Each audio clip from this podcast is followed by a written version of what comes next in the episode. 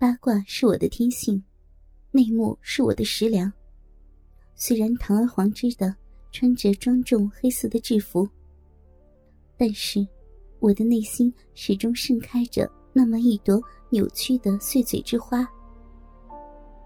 只要没事儿，我就爱往楼上跑。毕竟，和明一庭的比较起来，我们明二庭的内幕实在是太少了。即便有。也多是和钱有关的。事实上，虽然我爱钱，可是我爱听的八卦，却是情感天地里那些洒狗血的故事。哟，又上来了呀！明英亭人多势众，足足占据了一层大楼。我颠颠的跑到了五零三办公室去，因为这里最多欢乐。他们经手的。都是那些最能满足我龌龊小心灵的案子。最近有什么好故事呀？我拉着何姐姐的手，充满了求知欲的问道：“随便拿一本看呗。”何姐姐最近被人搞大了肚子，精神不是很好，总想偷偷懒，吃点话梅什么的。我也就借着表达对孕妇姐姐的关心，来多看点她经手的那些故事。今天我要讲的这个故事，就是这么从她那儿看来的。话说，我下面要讲的这个故事，真的对孕妇不好呢。在市区的西南边，也就刚刚到二环线的地方。话说现在真是的。巴掌大的地方，也要搞二环、三环，瞎折腾。那里有个中专，占据了很大的一片地方。现在流行搞分校区，他们的本部还在城西北。这里是新建的一个分校区，挂的牌子是艺术人才中心。和现在所有的新校区一样。行政大楼是最先建好的，然后是教学楼和附属的食堂。宿舍却还停留在图纸上。于是，便宜了周围的老百姓们，纷纷把自家的房子用三合板给隔成鸽子笼，就租给那些学生们住。就在这个艺术人才中心的对面。是一个新落成的楼盘，很多老师都就近在里面买了房。政治处的一个副主任，姓王，叫王桥山的，也在那儿买了靠着街面的一套。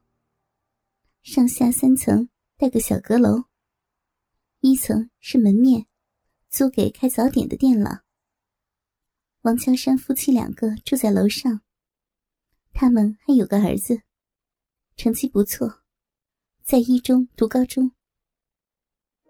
他们两口子住着这么大个房子，闲着也是闲着，便也学着邻居们的样子，把二楼给分割了开来，租给了四个女生。其中的有一个女孩，眉清目秀的，瓜子脸，唇红齿白，文文静静又秀气。王乔山一看，心就砰砰的跳。不知道为什么，每次从三楼下楼的时候，总爱在楼梯那里多停留几分钟，仿佛要看到他的影子，才有力气走完楼梯一样。王乔山的老婆，年轻的时候也是个美人，不过生了孩子以后就发胖了。现在又到了中年，和那些学艺术的女孩子们站在一起，真是越看越难受。最近，儿子要高考，贤家离一中有些远，便要在一中附近租房子住。住就住吧。王乔山给儿子在一中附近找了个房子租了下来。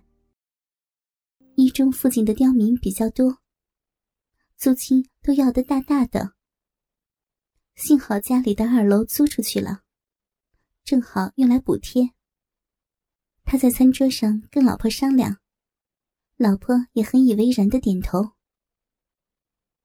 作为一个政治处副主任，讲通俗易懂一点，他的主要工作就是抓那些不听话、调皮捣蛋的学生，然后把他们收拾得服服帖帖。因此，当他走在校园里的时候，周围总是安安静静的。这就是有权的好处呀。早上七点多。就到了办公室，泡杯茶，看看报纸，上网下下棋。等到了九十点钟的时候，他就要出去到教学楼和练功楼那儿去晃。教学楼距离行政楼比较近，他几步就晃到了。艺术学校嘛，女生总是多多的，男生总是少少的。而且，还有那些以身作则的老师们。这些才十七八岁的女孩子们，也都一个个的学会了化妆打扮。在普通高中里，一个女孩子太多注重容貌修饰，会被班主任狠狠批评一通；而在这里，不注重打扮，才会被狠狠的批评。王乔山随意的走到一间教室的外面，透过半开的窗户往里面看去。这家中专的校长，是教育集团从大城市高薪请来的职业经理人，深谙饥渴营销的法宝。每个班的人数都严格控制在三十人上下，搞那传说中的小班化教学。然后，把学费抬得死贵死贵。别说，吃这一套的人还真多。教室里的人少，可是，教室却比那些普通中学的教室还要大，因此，看上去格外的宽敞。那些学生们，都坐得很松散，几乎是一个人占据着一张桌子。他们大概是刚刚从集训课上下来的吧。黑色的练功裤下，包裹着白色的裤袜。双腿都大大的张开着。这种姿势，在王乔山看来特别的性感，仿佛是一个个的都等着他来操一样。统一配发的黑色棉质 T 恤，后背开了个大 V 领。可以清楚的看见，哪些女孩子戴了胸罩，哪些没有戴。王乔山在后窗看了一阵子，就走了。顺着走廊一路转过去，几乎没有发现什么异常。练功楼还有一节路，他懒得去了。看看表，还有一个小时下班。现在回办公室，还可以上上网。下盘棋。中午回家，正在吃饭的时候，儿子打电话回来。这小子爱抱怨，说一中食堂的饭菜太难吃，外面的快餐店又有地沟油。那言下之意，是要他妈过去给他做饭。你去吧，我在学校吃食堂好了。王乔山不以为然。外面的小餐馆也可以吃啊，现在的年轻人啊，嘴刁了。当年我们什么没吃过呀？他老婆收拾了些东西，下午就去了儿子那儿，晚上就留下王萧山一个人睡。忽然有些不太自在，翻来覆去的在床上折腾了好久，却是睡不着。正想着是不是要起来上网。再下下棋的时候，忽然听到有人敲了敲门。谁啊？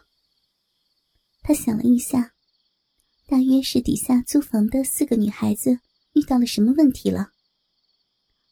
王主任，是我雪儿。哥哥们，倾听网最新地址，请查找 QQ 号二零七七零九零零零七，QQ 名称就是倾听网的最新地址了。